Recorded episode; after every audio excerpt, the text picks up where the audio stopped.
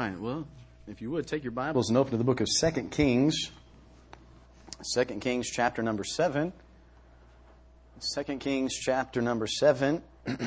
and as you're turning there, being a, as a second generation missionary, and some of you were in the, um, the married couples class, heard this a little bit, but for those of you that weren't, um, I grew up on the mission field. My father's been a missionary um, pretty much all my life.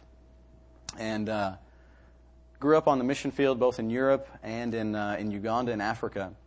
And uh, it was uh, after I had finished school, I was ready to go back and uh, just kind of live a, a, normal American life. But my dad uh, kind of twisted my arm into going to Bible college for one year. And of course, he was the money. He was the guy that was paying for my plane ticket to come back. So I had to do what he said. So uh, I told him I'd go to one year of Bible college and uh, started looking around for a Bible college, someplace that I could just get in, get out, you know. Heard of this place c- called uh, Crown College in Powell, Tennessee. Never heard of Tennessee before, really. Um, so, but the only thing that I did know of Tennessee, I'd always heard people talk about Tennessee, Georgia, you know, the South and rednecks and, you know, so that's, that's kind of what my mentality was of Powell, Tennessee. And I thought, you know, maybe this was going to be this little bitty Bible college, you know, have a log cabin here, you know, back in the sticks. And I thought, you know, this is going to be the greatest place for me to go because nobody will know me. I'll just get in there, spend my year, and then get out. So I applied, and uh, they sent back a, an acceptance letter. So I showed up there, and it wasn't quite what I was expecting. Um, quite a little bit bigger than what I thought, not as many sticks as what I thought was going to be there. But um, but God knew what exactly exactly what He was doing, and um, ended up staying there throughout my my whole uh, Bible college years, and ended up graduating from there. But it wasn't during my it was during my junior year of Bible college that uh, that God really began to get a hold of my heart, and. Uh, through the death of a friend, I began to realize that I myself was not saved. Uh, even though I'd spent all my life in church, uh, I'd helped my dad start churches.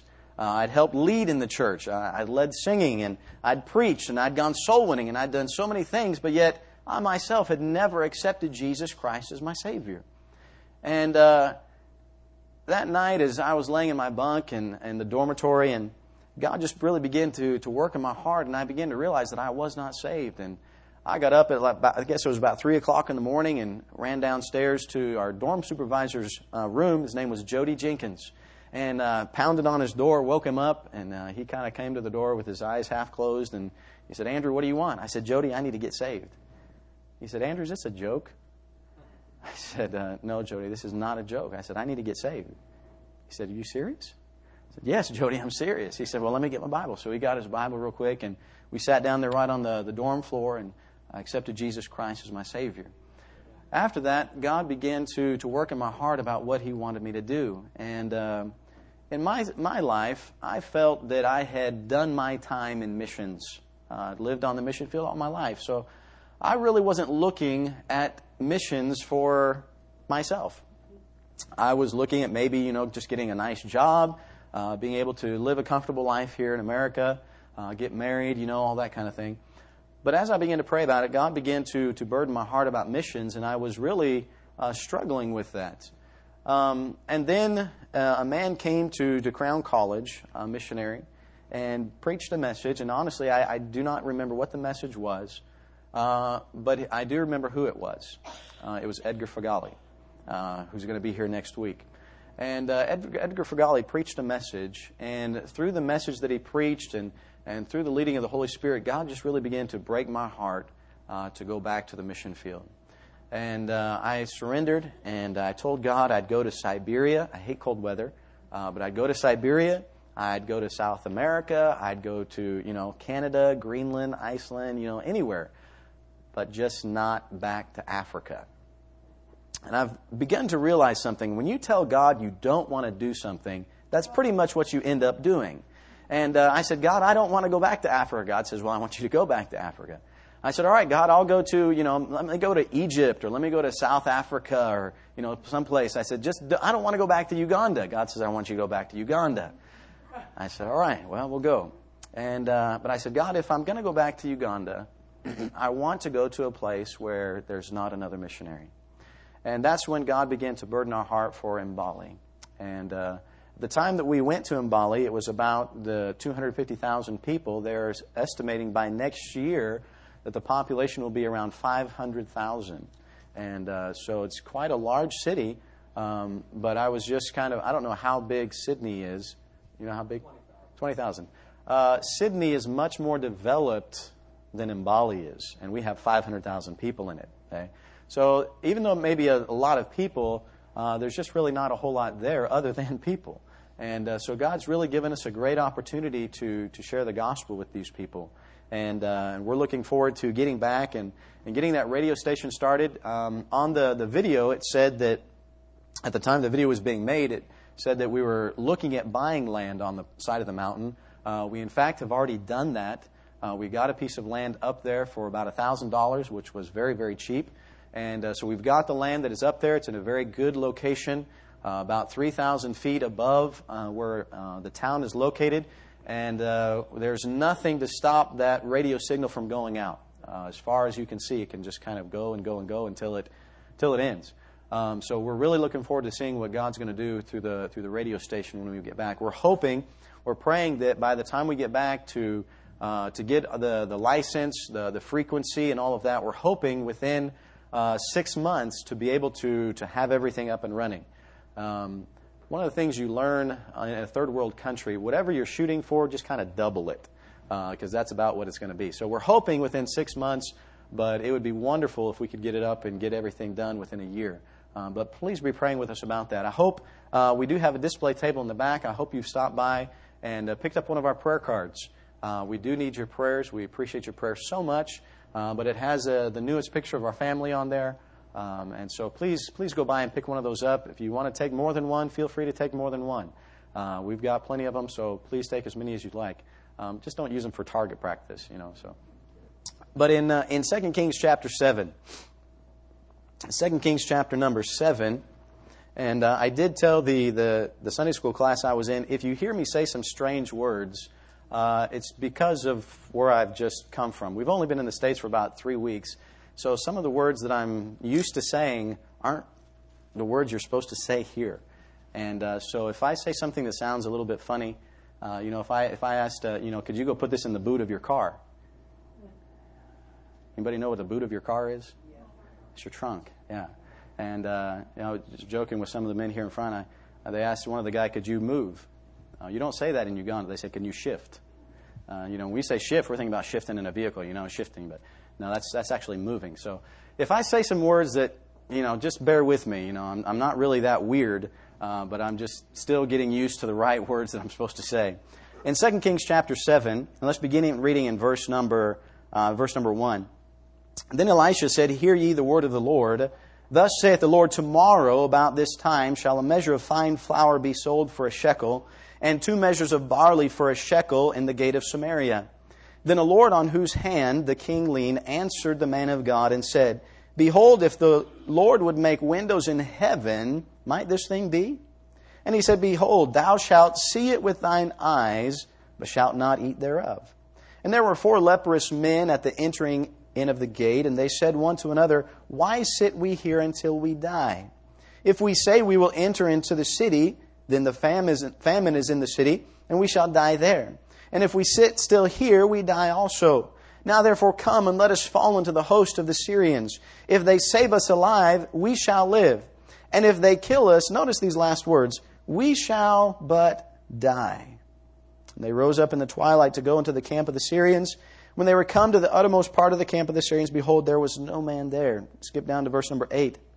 When these lepers came to the uttermost part of the camp, they went into one tent and did eat and drink and carried thence silver and gold and raiment and went and hid it and came again and entered into another tent and carried thence also and went and hid it. Then they said one to another, We do not well. This day is a day of good tidings and we hold our peace.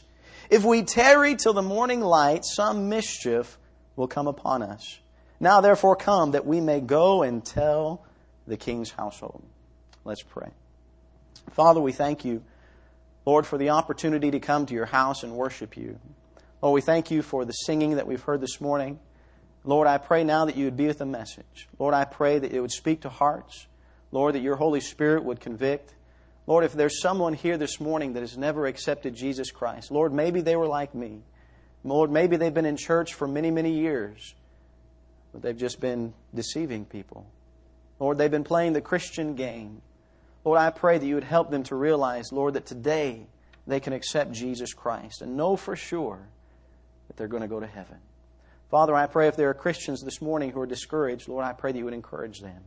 Lord, I pray that you just be with the service now. Lord, let everything that is said and done bring glory and honor to your name. In Jesus' name we pray. Amen. Here in 2 Kings chapter 7, uh, we have the kind of the end story of when uh, Samaria has been besieged by the Syrians. Uh, Samaria was a city in, in Israel, and they were besieged by the, Samar- uh, the, uh, the Syrians uh, by King Ben Hadad. And now in chapter 7, we find Elisha uh, looking at people and saying, Look, tomorrow there's going to be food. Tomorrow there's going to be enough food for everybody. But I want us to kind of look at this passage of Scripture and, if I can, apply it in the, the area of missions. And I believe if we'll go through this together, I think you'll understand what I'm saying. But I want us to notice, first of all, notice the horrible condition of the city. The horrible condition of the city. Notice back in chapter 6, if you go back to chapter 6, and in verse number 25, the Bible says there was a great famine in Samaria. And behold, they besieged it until an ass's head was sold for fourscore pieces of silver, and the fourth part of a cab of dove's dung for five pieces of silver. Now, notice the condition of the city. I mean, look at what they're eating. I mean, in Uganda, I've eaten some pretty strange things, but nothing like this. It's a pretty horrible condition. And not only were they eating ass's head, they were eating dove's dung. But if you continue in verse number 28, and the king said unto her, What aileth thee? And she answered, This woman said unto me, Give thy son, that we may eat him today, and we will eat my son tomorrow. So we boiled my son and did eat him. And I said unto her on the next day, Give thy son that we may eat him. And she hath hid her son. I mean, the condition of this city was so bad that they had not only resorted to eating dove's dung and ass's head, but now they're even eating their own children and bargaining with one another. If you'll give your child for us to eat today, I'll give my child and we'll eat him tomorrow. Now, those of you in here this morning that have children, you'd say, well, there's no way I'd ever do that with my children. I'm sure these ladies probably said that at one time too. But the condition was so bad that they had come to this point now. You know, the condition of America may not be as horrible as this. And the condition of the world may not be as horrible as this, but we're in a pretty bad condition. We're in a pretty bad state. You look around and you see the things, you look at the direction that the world is heading with adultery and crime and corruption, homosexuality, taking God out of the schools, even trying to take God out of the church. It's not going to be too long before the world in America is right in the same condition that Samaria was in. We're heading down a very bad road. And I'm not just talking about America, I'm talking about the world. We're going in a horrible condition people that have never even heard about Jesus Christ dying and going to hell. And they've never even heard because no one has ever taken the time to take the gospel to them. I was listening to a missionary the other day, and uh, he was at our home church in, in Eaton, Ohio. And he was telling us that basically to, to make the, the oh, what's the word? The, um, the statistics uh, shorter, for every hundred missionaries that surrender to go to the mission field, only one actually stays on the mission field. Only one actually stays on the mission field for an extended period of time. Out of those hundred that go, only 10 actually ever reach the mission field. And out of those 10 that reach the mission field, only one of them stays. Listen, God, the Lord Jesus Christ, gave us a command to reach the world and we're not doing the job that we're supposed to be doing. We're in a very horrible condition as Christians. When, when the world around us is dying and going to hell, and we need, to, we need to really wake up and realize what is happening. We need to understand the condition that the world is in. It's not in a good condition. It doesn't matter what the UN and what all these other different types of groups do. The world is not getting better. It's getting worse. But notice, secondly, not only the horrible condition of the city, notice the hopelessness of the people. The hopelessness of the people. Here in verse number 26 and 27, you find the king. The hopelessness of the king. Look, he says, And the king of Israel was passing by upon the wall. There cried a woman unto him, saying, Help me, O king. This lady, the citizen of Samaria, is looking at the king and she's asking for help. She's begging for help. And notice the reply of the king. And he said, If the Lord do not help thee, whence shall I help thee? Does it look like the king had any hope? The king said, Lady, if God doesn't help you, how can I help you? There's no hope. You know, many people are looking to the, the leaders, the government leaders, the president, the, uh, the United Nations leaders. They're looking to the, these government leaders for help. And let me tell you something, they don't have hope. Oh, they have some plans, but they don't have the hope that the world needs. They need the hope of the gospel of Jesus Christ. And those leaders don't have it. If you go back to chapter 7, you look in verse number 2, then a Lord on whose hand the king leaned. Here's a man that's supposed to be encouraging the king, helping the king, giving him good counsel and good guidance. He's hopeless. Elijah, the man of God, says tomorrow at this time there's going to be food, there's going to be enough food for everyone, it's going to be cheap, You're not, it's not going to be as expensive. And he basically says, even if God would open the windows of heaven, it's not possible. It's hopeless the hopelessness of the people. These ladies, the people in the town, were hopeless. It was even so bad that the outcasts, the lepers, had a tough decision to make. You know the decision they had to make? Where are we going to die? Where are we going to die? I mean, that's, that's how bad the situation was. That's how horrible the condition was and how hopeless even the lepers were. That they would say, wait, well, if we go into the city, there's famine in the city, we're going to die. If we stay here in the gate where they've, they've put us, you know, we're outcasts, we can't even go into the city. If we stay here, we're going to die. If we go over to the camp of the Syrians, we're Jews, they're going to kill us. We're lepers, they're not going to want us in their camp, so they're going to kill us. Where are we going to die? They were hopeless. That was a pretty tough decision to make. Where are we going to die? Notice the end of verse number 4. He says, And if they kill us, we shall but die. They had lost hope. The people in the city had lost hope.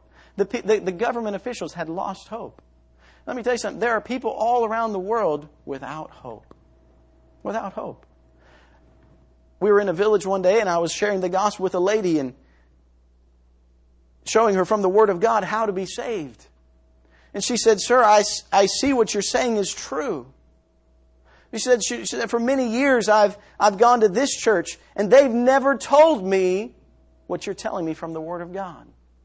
You don't know how many people I've sat down and shared the gospel with in Uganda, and I'm sure you can say the same thing here in America. That when you share the gospel with someone and show them truly how they can be born again and how they can be saved, they'll look at you and they'll say, I've never heard this before. No one has ever told this to me before. I've gone to church all my life and I've never heard this before. Why is that? Why is it that they don't have hope? Well, I think it's because of exactly what the lepers said in verse number, verse number 9. We do not well. We do not well. And I just want to ask you a very simple question this morning do we as a Christian, not as a, not as a nation, not as a church, but as an individual, do you and I as a Christian, do we do well in the area of getting the gospel of Jesus Christ out? You see, if, if we don't do well in the area of getting the gospel out so that people can know how to be saved, then what is the purpose for us to be here? What is the purpose of life? I mean, the purpose of life is not just to get a better car and to get a, a, a nicer home and a better job. Many people look at that as the purpose of life, but when they die, those things still remain. Somebody else is going to live in their home. Somebody else is going to buy their car. So the, are, those are those things really the purpose of life? I mean, in Uganda, the, the purpose of, of life for many Ugandans is to get a visa to come to America. I mean, we'll have we have these uh, the uh, charismatic preachers that will come in and they'll preach on getting a visa to come to America. No joke. Okay? And they'll say, listen, if, if you want a visa to come to America, we'll pray for you. So you come, we'll pray for you, we'll only charge you $5 for the prayer. And God will bless you and get you a visa to come to America. And you don't know how many people go and actually will give that money so that they will hopefully one day be able to get a visa to come to America. You see, the world has no hope. They're looking at all the materialistic things. They're looking at all the, the possessions of the world. They're looking at all the temporary things. And the, the thing that really amazes me, so are Christians. So are Christians. The Bible says we're supposed to be different. Now, I'm not saying, please understand, I'm not saying that temporary things, the material possessions are wrong. If God's blessed you with them, that's fine. But God has blessed you with them for a purpose, for a reason. Notice, uh, if you, if you look here in, um, in verse number, in verse number, uh, chapter 7, verse number 5, okay, you've got these, you've got these lepers, Okay, they write, they get up, they, they finally make a decision. We can't go into the city, the famine's there. We can't just stay here. You know, we're just going to die here. So they come to a decision, let's go to the Syrians. Maybe by some miracle, they'll give us a little bit of scraps of food or something. So they make a decision to go to the camp of the Syrians. Notice what happens. The lepers, in verse number 8, when these lepers came to the uttermost part of the camp, they went into one tent and did eat and drink and carried thence silver and gold and raiment. But notice what did they do with it? They went and hid it. The third thing we need to see here is the hoarded blessings of God. Oh, the, the condition of the, the, the condition of the city was horrible. And the people were hopeless, but when God blessed, and God provided for what was needed, what did the people do with what God provided? They hid it. They started hoarding it. They started keeping it for themselves. I mean, here you have these four lepers. I mean, they were starving. They were outcasts. The, the city had basically kicked them out. They couldn't go into the city. If anybody was passing by, they had to shout unclean so that they wouldn't come near them. And now they're eating like kings. I mean, they're eating the food that was left by this military army. I mean, they're, they're going around, they're looking at the best clothes. I mean, they actually could actually pick now what they wanted to wear. I mean, they're going into one tent. Wow, that looks nice, but this looks nicer. I'll take that. They're looking around at the gold and the silver and all the things that are left and they're taking it and knowing good enough that a city is dying and people are eating their children and they're dying. What do they do with what God blessed them with? They take it and go and hide it. They hoard the blessings of God. Listen, I love America, and God has blessed America beyond, beyond America's wildest dreams. But one of the problems that I believe we're having in America is we are taking those blessings of God and we are hiding them. We are taking the blessings of God, and, and it's almost come to the point so much that we don't even realize they're blessings from God anymore. We've just become so used to the God blessing us that now we don't even realize it's from God. Now we just think it's something that's where it's expected. We just think it's something that has to come. And we're taking those blessings of God and we're hoarding them, we're hiding them, we're keeping them to ourselves when there is a city and there is a world dying, just like the city of Samaria. They were dying. They were eating their children. They had no hope. And here these men finally have hope. And what do they do with it? They keep it to themselves. They keep it to themselves. Listen, God's called us to go to Uganda. And one of the reasons why we want to start the radio station is because I began to pray, God, what else can we do to reach the Ugandan people? There are so many thousands of villages. There are so many areas where, I mean, we, drive from, from our town to the capital city, Kampala, and we drive through, through villages and through towns, and, and we look at all these places, and we know every time we pass through one, there's no one there preaching the gospel. There's no one there telling them about Jesus Christ. I mean, you've got a country of 36 million people, and you just have a handful of missionaries. you have a handful of people. I mean, you have states that have hundreds, if not thousands, of independent Baptist churches. We have countries that just have a handful. Rwanda, one missionary for 10.5 million people. Just one missionary. Who's going to tell them? You see, they're just like these people in Samaria. They're just like these ladies that maybe not eating their children, but they have no hope. They are hopeless and they're going to die without hope unless you and I, who have received the blessings of God, begin to share it and get the gospel out. Notice, what did they say? They, they were eating, they were drinking like kings now. They were taking the silver, they were gold, and maybe they thought, you know what? Hey, this city of Samaria, they, they cast us out. These people wouldn't even let us into the city. They wouldn't even let us see our families. We don't owe them anything. You know, sometimes we can get that idea. Hey, you know what? I've never been to Uganda. I don't owe Uganda anything. I've never been to Africa. I don't owe Africa anything. I've never been to the rest of the world. I don't owe the rest of the world anything. But may I tell you, we do. We do. Because we have received the blessings of God. We have received the greatest blessing called salvation. And if we do not take that blessing and give it out and share it so that other people can know how to be saved. Notice what they say in verse number 9. Then they said one to another, We do not well. They began to realize after they were hiding and hiding and hiding, they began to realize, hey, wait a minute, I have family members in that city. I have friends in that city. Those people are my countrymen. That, yes, there may even be people I don't know, but they're going to die unless we do something with what we have here. They said, We do not well. Notice, what do they say? They say, This day is a day of good tidings, and we hold our peace. He said, This is a great day. This is a day of good tidings. This is a great day. So we could go out. We should be telling so many people and what are we doing? We're holding our peace. And they say if we hold our peace, notice, some mischief will come upon us. Something's bad going to happen to us if we don't give the blessings of God. They said some mischief is going to come upon us. God has blessed us. Here we were in a hopeless condition. We were in a horrible place and now God has blessed us, but instead we're hoarding these blessings to ourselves. They said, hey, if we don't go and give these, some of these things back and tell them what God's done, something's bad's going to happen to us. You can begin to see what's happening to America.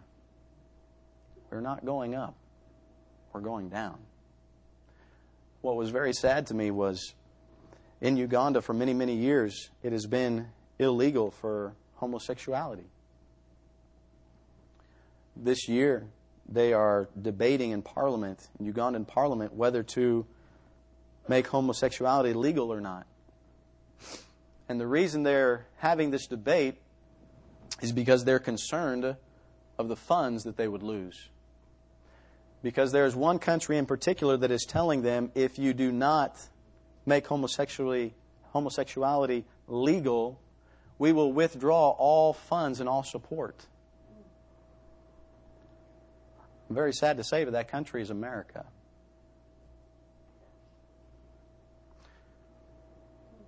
They've never had a problem with it before until America stepped in. Said, you either make it legal or we're going to take all of our money out. Now they're having a debate. What are we going to do? Are we going to continue doing what's right or are we going to stick with the money? Do we do well? Do we really do well? Yes, I praise God for the, for the missionaries you support and what you're doing, but may I just ask this as individuals, are we doing all we can to get the gospel out? All that we can. Yes, I know we're doing some, but are we doing everything possible for us to get the gospel out? You say, Pastor, you know, I'm not a very rich person. Um, I don't want to sound rude. Yes, you are. You come to Uganda and I'll show you what poor is. I don't know any of you that walked this morning to church.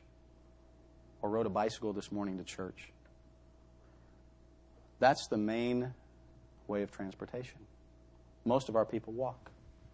We had a man that was riding his bicycle for a year and a half, two hours every Sunday just to come to church. And he was in his 50s. And some of some, I mean, I, I, don't know this. I've just been told this by some other pastors since I've been back in the States. But they say, Pastor, you know, Brother Stent says, if, if we don't have a church every 10 minutes, people won't even drive 10 minutes to come to church.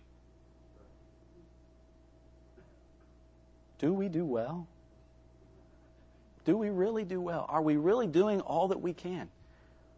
I mean, you, you say, well, Pastor, you know, I really don't have a lot. You got a house.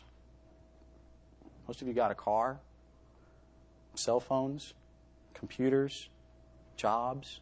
We have so many things. And that's what I'm saying. We look at these things and we don't even realize that these are blessings from God. We just think that we're just supposed to have them and we start hiding them, we start hoarding them.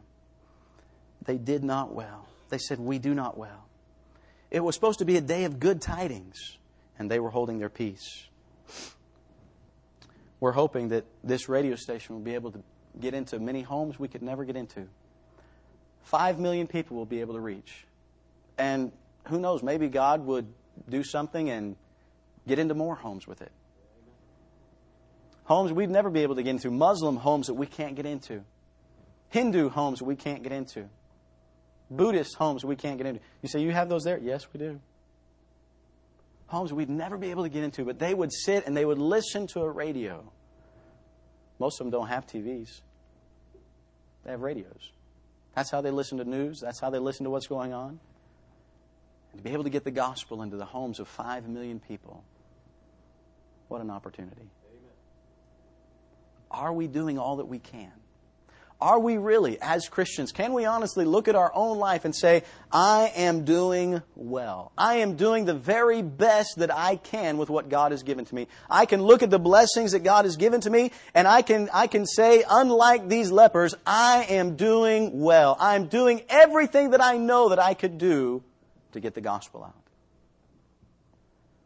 Sad to say, most Christians cannot say that because we're not. Many times we're just like these lepers. We think that all these things just belong to us. God didn't give them to us just for us to keep. God gave them to us so that we can use them to get the gospel out. They were hoarding the blessings of God. They were not doing well. But the thing that I love in verse number 9, notice it says, They said one to another, we do not well. It wasn't just one of the lepers that realized what they were doing was wrong, all four of them realized what they were doing was wrong. And it wasn't just, well, why don't one of us decide to go back? No, they all decided we all should go back and tell them. It wasn't just, well, you know, there's four of us, so let's just send one person back to go and tell them. No, they all decided to go back.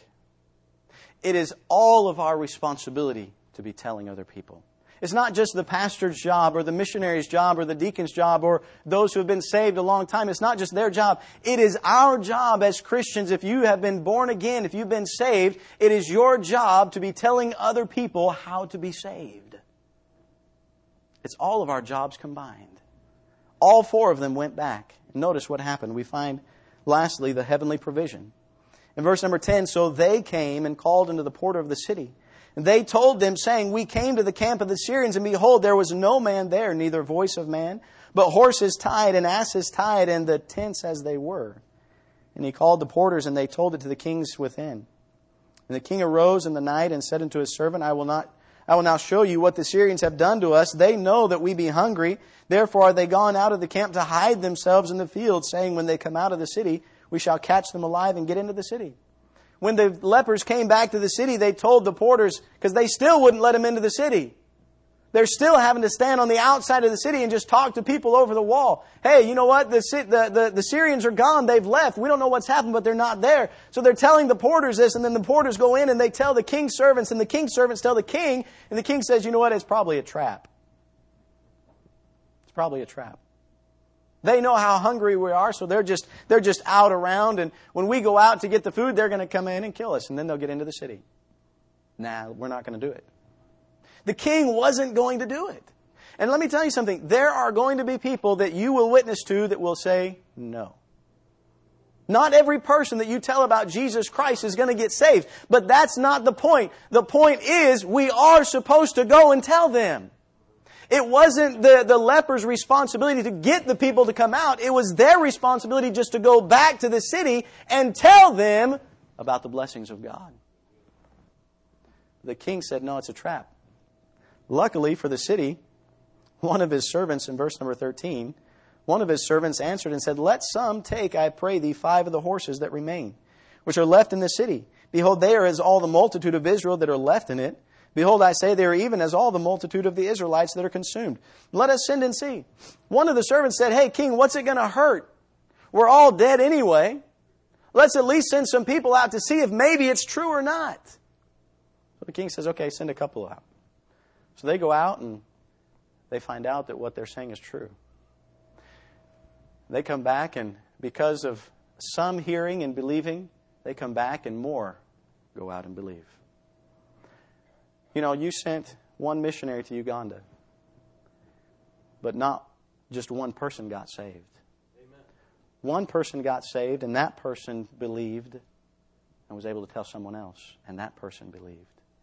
And that person was able to tell someone else, and that person believed. I was saying, I was, uh, I don't remember if I was saying, telling it to the pastor or uh, to the Sunday school class or, or what, but we have a young man named Andrew. Uh, I think he was on the, the video. Andrew got saved, and Andrew, after he got saved, he said, Pastor, we need to go and tell my dad. So we went and he told his dad, and his dad got saved. And our, our discipleship program usually lasts for about six to seven months. It took me a year and a half to disciple Andrew. Because every time I would go to his house, he'd have somebody else there that he wanted me to witness to. He'd have a friend, he'd have a neighbor, he'd have a relative. And it took me forever to get through discipleship with him because he was so concerned about people's souls. That's exactly what these people did. The lepers went back and they said, Hey, there's blessings. There's blessings. Come and receive the blessings of God. The king said, No. We'll send out a few. So those few went out they saw the blessings of God. They saw what God said was true. And they came back and they told the others, and now the rest of the city comes out. Listen, it may not be you that wins many people to Christ, but you may win that one person to Christ that will win many other people to Christ. You never know who you're going to win to Christ. The person that you would say, you know what, I'm not going to talk to him. You know, he, he looks mean. When I met Andrew, Andrew is a, is a martial artist. He's the, he's the national champion for all of Uganda. And when, and when, when I first met him, I honestly, the Holy Spirit said, I want you to witness to him. And I said, no. I said, no. He's going to kill me. I mean, he's, he's, he was over here kicking this bag as hard as he could. And, and he was just a, I mean, he's a built guy. He's, I mean, you can just tell he's, he's a mean dude. I said, I'm not talking to him. Little did I know that if I would not have witnessed to Andrew and Andrew have gotten saved, there's about 20 or 30 people that would have never gotten saved because of one man. Listen, your neighbor across the street may be that key to 20 or 30 people getting saved. The person that you work with next to you at your work, he may be the key to 20 or 30 or 40 or 50 people getting saved. We've got to share the gospel with him. We've got to tell them about Jesus Christ. Because if we don't, if we keep these blessings to ourselves, some mischief will come upon us. And we do not well. But if you notice, if you look down in verse number 15, and they went after them unto Jordan, lo, the way was full of garments and vessels which the Syrians had cast away in their haste, and the messengers returned and told the king. Notice verse number 16, and the people went out and spoiled the tents of the Syrians, so a measure of fine flour was sold for a shekel, and two measures of barley for a shekel, according to the word of the Lord. God provided. You know what's amazing? God always provides. God always provides. You see, even before those lepers went to the camp of the Syrians, God had already provided. Before they reached the camp, God had already made the Syrians to hear the sound of chariots and horses, and they ran scared to death even before the lepers went out. Aren't you glad God provided before you and I were even born? Amen. That He was willing to send Jesus Christ to die on a cross to save us from our sins. Oh, you don't know how many people I've sat and talked with, and they're trusting in their good works. They're trusting in going to church. They're trusting in their parents' religion. And then when I'm able to take the Word of God and show them that there is none good, there is none righteous, and show them that God says they can truly know for sure that they're going to heaven. You don't know how exciting it is to see the smiles come across their faces and say, I want to be saved. I want to know Jesus Christ as my Savior. God's already provided. They're heavenly blessings, it's heavenly provision. But is it going out? God's already made a way, God's already provided. He sent His Son, Jesus Christ, over 2,000 years ago. We've received that blessing. If you haven't received that blessing, I hope today you'll come and, and talk to the pastor, someone, and find out how you can be saved. But if you know for sure that you're saved, my question to you again this morning is do you do well? Are we doing well for the cause of Jesus Christ? Oh, you know what? Coke? Coke is all over the world. You go to a village, sit down in a little mud hut, you know what they'll bring you? Coke.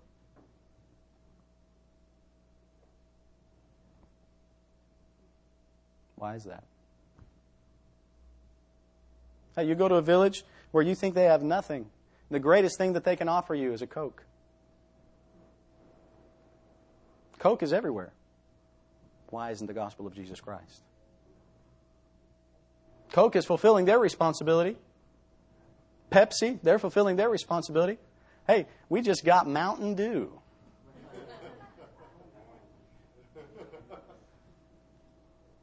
People have heard of Mountain Dew, but people have never heard of Jesus Christ. Do we do